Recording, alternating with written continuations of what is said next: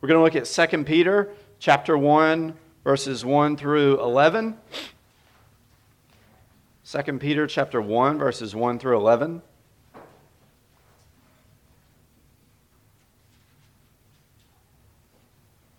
So let's hear the word of the Lord.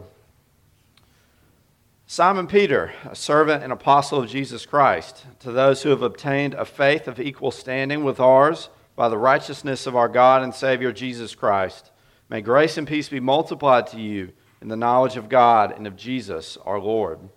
His divine power is granted to us all things that pertain to life and godliness, through the knowledge of Him who called us to His own glory and excellence, by which He has granted to us His precious and very great promises so that through them you may become partakers of the divine nature, having escaped from the corruption that is in the world because of sinful desire.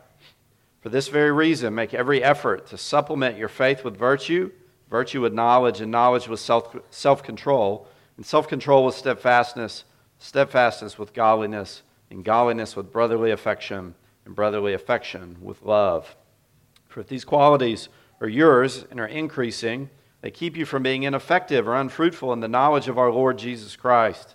For whoever lacks these qualities is so nearsighted that he is blind, having forgotten that he was cleansed from his former sins. Therefore, brothers, be all the more diligent to confirm your calling and election. For if you practice these qualities, you will never fall. For in this way, there will be richly provided for you an entrance into the eternal kingdom of our Lord and Savior Jesus Christ. Let's pray. Father, uh, we thank you that you have given us your word as a um, sure um, and, and solid thing to stand on, that we can go to it um, and find truth, that it is truth because it is your word. We pray uh, that we would understand this truth this morning through your Spirit, that we would apply it in our hearts and lives, and that you would be with us as we do that. In Christ's name, amen. Well, I've been thinking a lot recently about how people change. Uh, part of that is because I have a four year old um, and I'm a parent, and part of it is because I'm trying to change uh, some things about how I eat. And so I've been reading some literature on these things, and I've found some interesting parallels uh, between that and the Christian life, and this passage in particular, namely this that in general, people do not change just because you tell them to. I don't know if you found that true in your life. You probably have. Uh, that includes yourself, by the way. You don't change just because you tell yourself to. It's a little more complicated than that. And generally, I would bet the reason that we often make that mistake is this uh, that we think, everyone does this, we confuse information with heart change. We confuse uh, knowledge, we think if I could just get the right knowledge across to this person, if my child or my spouse or my friend or my coworker just knew what I know about this thing, then they would change.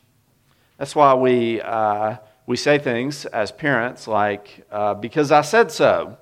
Because we don't want to explain, we just want to tell you what to do. And uh, and, and have our children do that. Or a more adult version of this, uh, maybe on social media, we put out tons and tons of great articles that don't seem to do anything.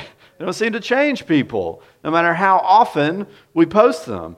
It's because uh, we make a bit of a mistake that uh, knowledge will change. but that's not really true, and I actually ran across a great quote um, along these lines recently. Uh, a professor, I, believe in Oregon, said, um, Knowledge is to change as spaghetti is to a brick wall.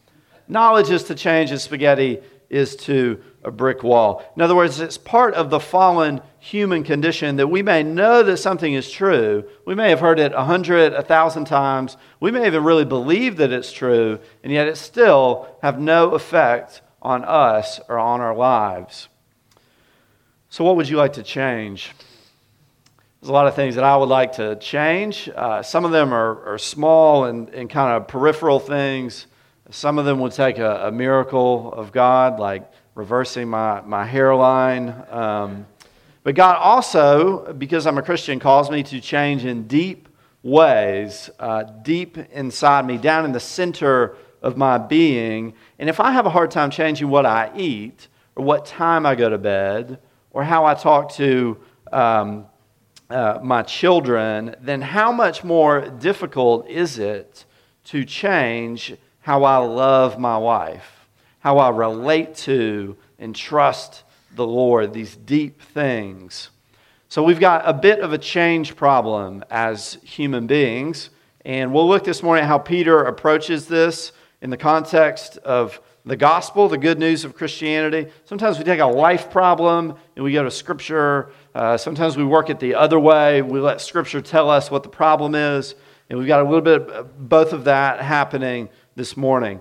Uh, Peter begins his letter with some standard opening lines Simon Peter, servant and apostle of Jesus Christ, to those who have obtained a faith of equal standing. Some other translations say a faith as precious as ours. By the righteousness of our God and Savior Jesus Christ, may grace and peace be multiplied. In other words, may you be flooded with it. May you have it in abundance in the knowledge of God and of Jesus our Lord. So Peter reminds his listeners that he is an apostle. Of course, we know that Peter is a part of the inner circle, actually, with James and John uh, of the apostles. And so we should pay close attention to what he says here. Uh, our God and Savior Jesus Christ. This is very high Christology. We, Christology. we don't actually hear Jesus uh, called uh, Lord quite as explicitly as we have in this passage, often in the New Testament, although, of course, it's implied on almost every page. Peter is saying Jesus is a really big deal. He's such a big deal because he is God. And then, in fact, Peter ends uh, this short epistle uh, talking about the glory of Jesus. So he bookends his letter uh, with the divinity of Jesus and gives it a, a weight uh, that it wouldn't have otherwise. So now we have introductory matters behind us. Here we go. Peter, who was standing on the shore of Galilee, probably holding a fishing net when Jesus said, Follow me. Peter, who made the great confession that Jesus was Lord, after which Jesus turned his face toward Jerusalem and towards his suffering and death. Peter, who saw Jesus heal his mother in law at a touch, who saw Jesus transfigured, who fought for Jesus in the garden, but denied him in the courtyard, who saw the empty tomb, who ate fish with the resurrected Lord, and was told by him, Feed my sheep. Peter, who was given a second chance to follow Jesus even unto death, which is what he did.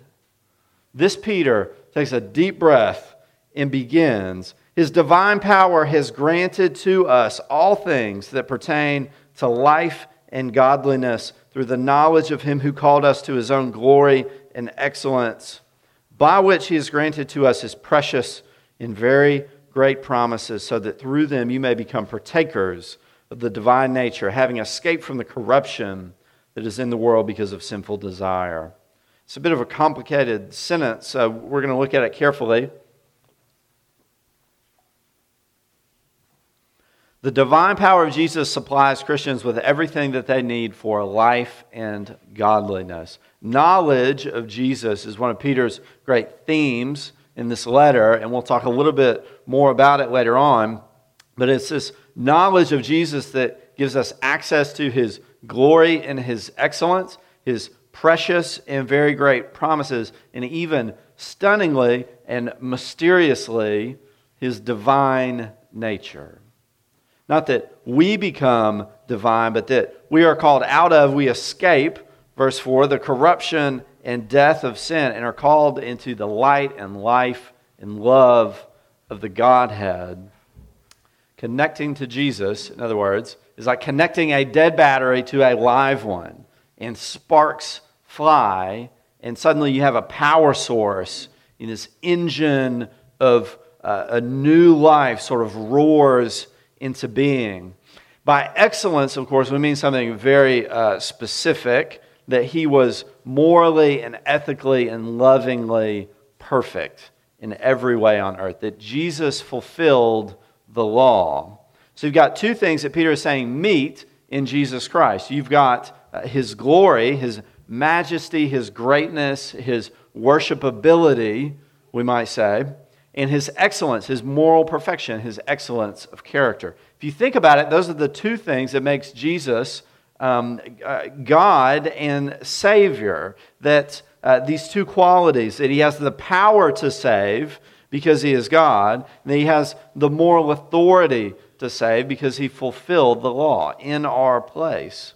In other words, if sin has locked us into death, then Jesus is the sort of master key that opens that door, that slides in and hits all the right pins and tumblers, opens the door and frees us from death. Jesus is enough to give us life and godliness. I take that to mean justification and sanctification. Justification that we were dead in sin and have been saved by grace into a new life, and sanctification that in that new life we grow more and more and more like Jesus until either we die or he returns. Hopefully, until he returns. But we're, we're all waiting expectantly for that. So, what is this knowledge that leads to life and godliness, justification and sanctification? This knowledge that leads to change that we struggle with so much. Peter mentions it three times in verses 2 and 3. He wants you to know Jesus the way that he does. What way is that? Well, it's not the way you know your across the street neighbor and, and wave at them. Um, uh, mine, my across street neighbor is Don. We have, we have a good waving relationship, Don and I. Um, this is something more than that. It's sort of the way you know uh, perhaps a family member that you've been through something really, really hard with. Um, my, this is fresh on my mind. My own father uh, had a health issue uh, earlier in, in the year. Um, back in February, uh, I had a malignant tumor removed. And so if you think about, you know, I have a basic knowledge of my father, right? I know where he's from, I know how he grew up, I know his sort of family of origin, I know what size shoes he wears, what size uh, shirts he wears. I know that he falls asleep at the same spot on the couch watching TV every night. Um, but When they wheeled my father out of surgery and I got to hold his hand, I knew him in a very different way. And there were actually no words exchanged in that moment. There was no new, uh, technically, no new information, and yet uh, there was a depth and a richness to our relationship that came out of that, a sort of relational, connectional knowledge of my dad in that moment that was very different. And that is the kind of knowledge that Peter is getting at, the kind of knowledge that will drive like real change, real heart change. But what does it take to know Jesus like this? Well, um, I've been down talking information a little bit. I said it couldn't uh, really change anyone. But what I meant was mere information. Um, I, so I hope you won't take that, uh, what I've said, to mean uh, that I'm downplaying the information that the Bible gives us uh, doctrine, and theology, propositional truth that we need as Christians. Certainly not doing that. In fact, uh, the reason that Peter wrote this letter was that he was concerned about some of the doctrine that was being taught, about false teaching. So, all of that is essential. We have to know Jesus' name, we have to know his hometown, his family. I don't think we can know his shoe size, but we can guess. Um, we need as big of a mental file on this person as we can get through the scriptures, and that is a part of the deep knowledge that we're looking for. Uh, but we really need something much more than that. We need faith. And so, if this basic um, uh, informational uh, understanding of Jesus uh, is the raw material, that we then apply faith to. So it's not less than that, but it is more. Faith is what breathes life into this knowledge. Faith is your jumper cables that you hook into the power of Jesus, into his promises and his perfection, into his glory and his excellence, into what Christian calls in Pilgrim's Progress uh, life, life, eternal life few months ago, I read a book. Um, It's called The Return of the Prodigal Son by Henry Nouwen. Nouwen is a little bit outside of our theological tradition. We might not agree with everything that he says, but I really commend the book to you. If you're not familiar with it, Nouwen uh, ran across in, in France, I believe, a poster of Rembrandt's painting of the same name, The Return of the Prodigal Son. And it put him into very deep contemplation. He eventually bought a, this is pre internet, so uh, he couldn't just see it whenever he wanted. He eventually bought a poster of uh, this painting and studied it, uh, meditated on it. Now, at this point, Nouwen could have said that, uh, that he knew that painting very well.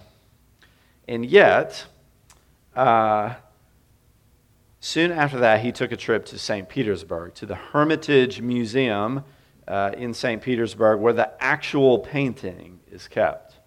And through the generosity of some people uh, at the museum, he was allowed to sit for multiple days with this painting, all day, contemplating, meditating.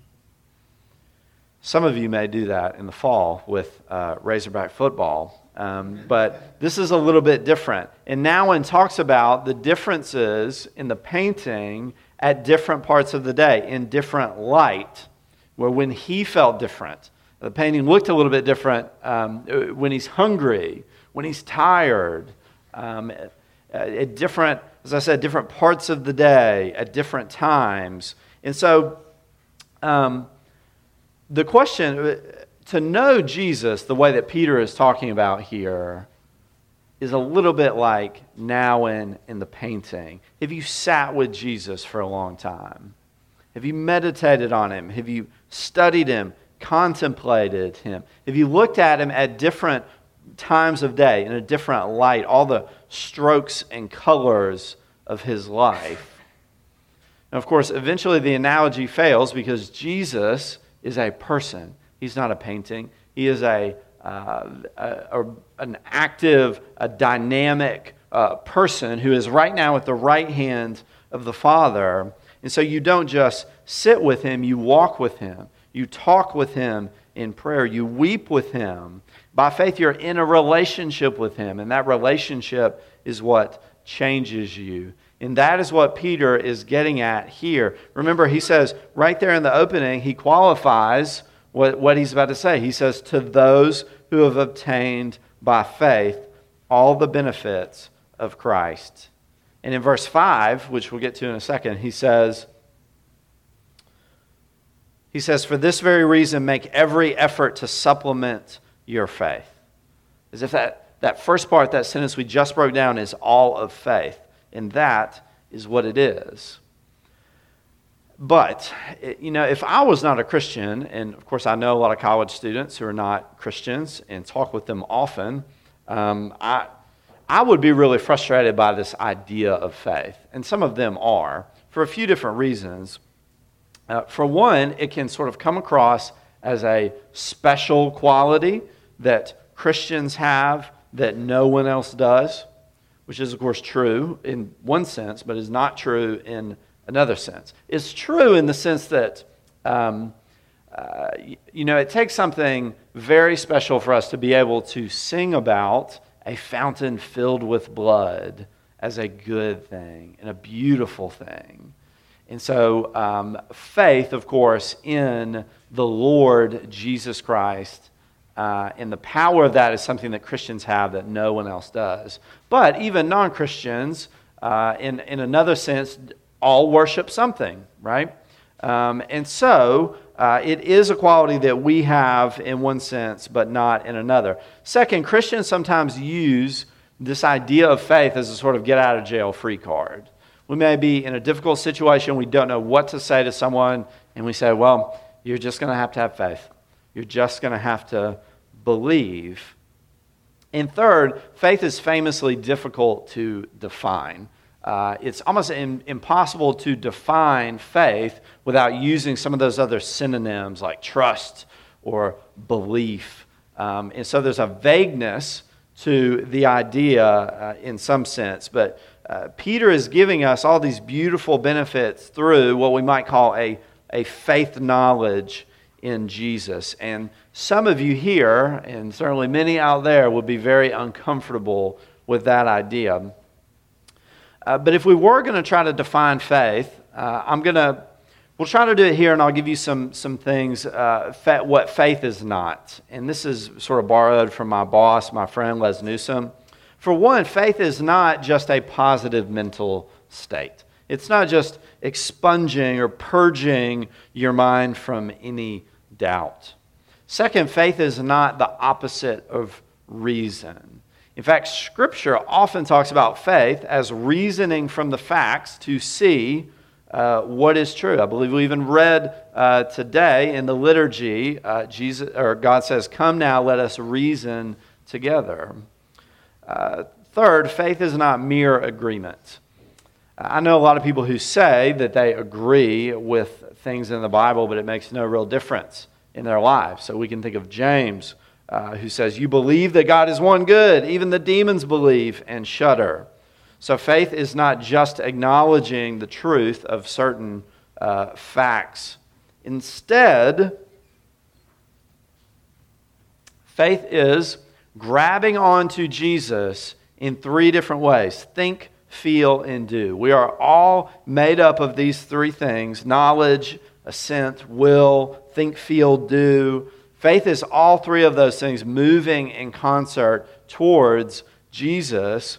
But I would actually argue that even those three things are governed by a fourth that's even more important, and that is your heart.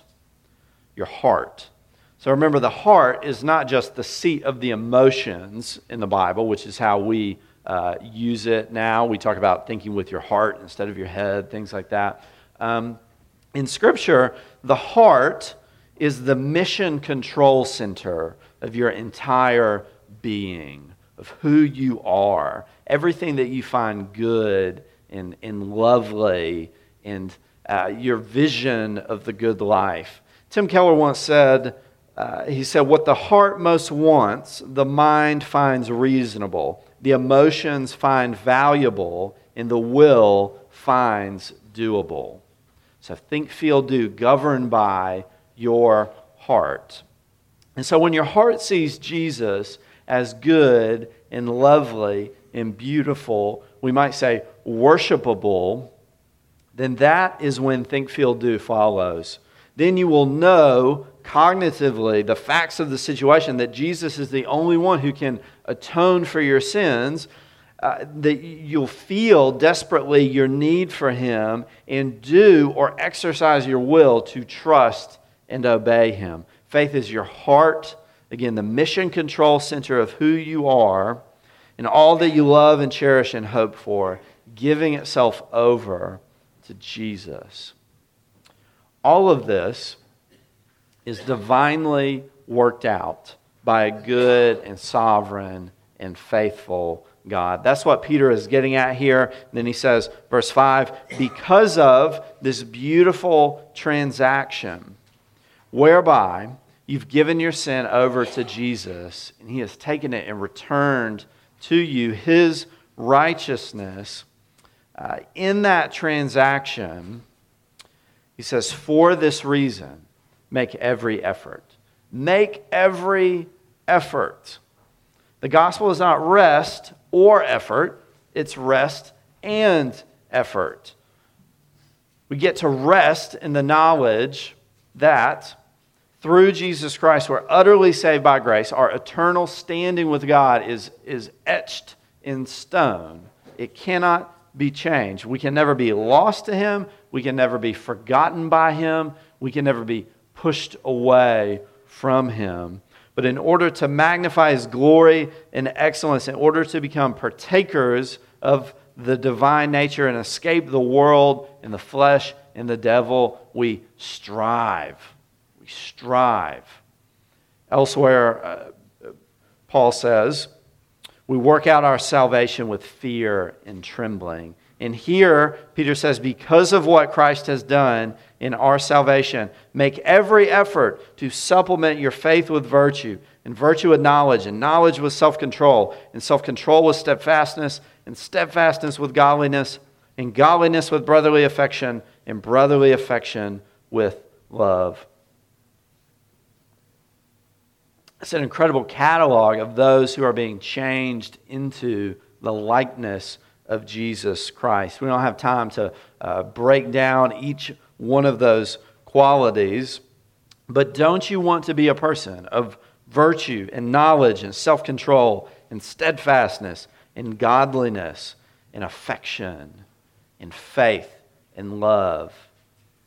We do. We want that. And not simply because Peter uh, or Jesus or anyone else told us to, like throwing spaghetti up against a brick wall, but because the same Lord who worked in us uh, to believe is right now working in us to change us and make us more and more like Jesus, more in line with his character. And we put in effort uh, with him to grow. It's an interesting phrase, isn't it? Uh, for uh, those of, for, for those who have a theology that we do, that you would supplement your faith. I mean, what about faith alone?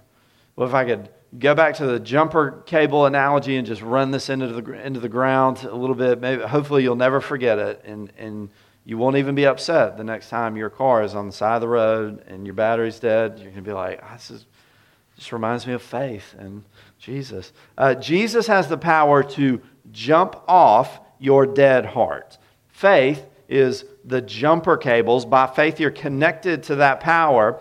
But once Jesus jumps you off, the engine of your faith and life starts, and there are lots of moving parts in your engine. In other words, there are many parts to the Christian life virtue, knowledge, self control, steadfastness, etc. But all of those are sparked by, they are uh, given power to by Jesus Christ and you being connected to him by faith.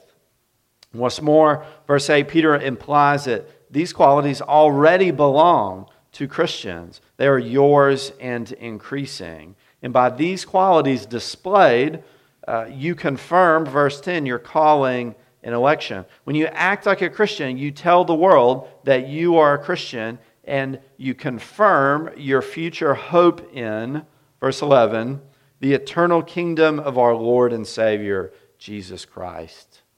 Confirm does not mean that you have to convince the Lord again. Uh, that you really do believe. It just means that by your efforts you grow into Jesus Himself, uh, and in that you reiterate that you are His.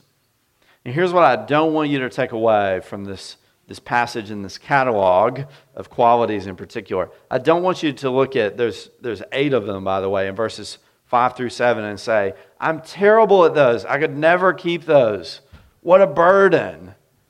I mean, you might say that a little bit and be reminded that, that Jesus has, is all of those things for you. But if you look at this passage, the flow of this passage, if you are in Christ, He has already granted to you all that you need for life in godliness. In His power, you strive to change, to become more and more like Him, knowing that one day you will enter the kingdom of heaven. In other words, if you're in Christ, your past, your present, and your future are set. You are safe. Or we might say you are secure. In my uh, research into uh, parenting techniques, I've learned recently that a lot rides on your child knowing that they are secure, that they're, uh, that they're safe uh, with you relationally. And in a lot of ways, that's the difference between a healthy and an unhealthy person, including for adults, right? Whether we feel secure or insecure. What Peter is saying here is that if you're connected to Jesus by faith, you are completely, ultimately forever secure because of the righteousness of our God and Savior, Jesus Christ. And that means that you have uh, incredible freedom. You have the freedom to be yourself, the freedom to fail without losing God's loving care for you, the freedom to change, and one day, the freedom to find yourself in heaven with Christ, like Him, worshiping God forever. Let me pray for us. God, we thank you that you have provided us the means uh, to change, um, and that you've done that graciously, um, that ultimately uh, it is through grace uh, that you have worked that in us, uh, but you, uh, in sanctification, allow us to participate uh, in our own change as we grow more and more and more like Jesus. We pray that we would, in fact, work out our salvation with fear and trembling as we look at our sin and repent of it and uh, look to you and, and uh, by faith so that we may be like Jesus. We pray all this in Christ's name. Amen.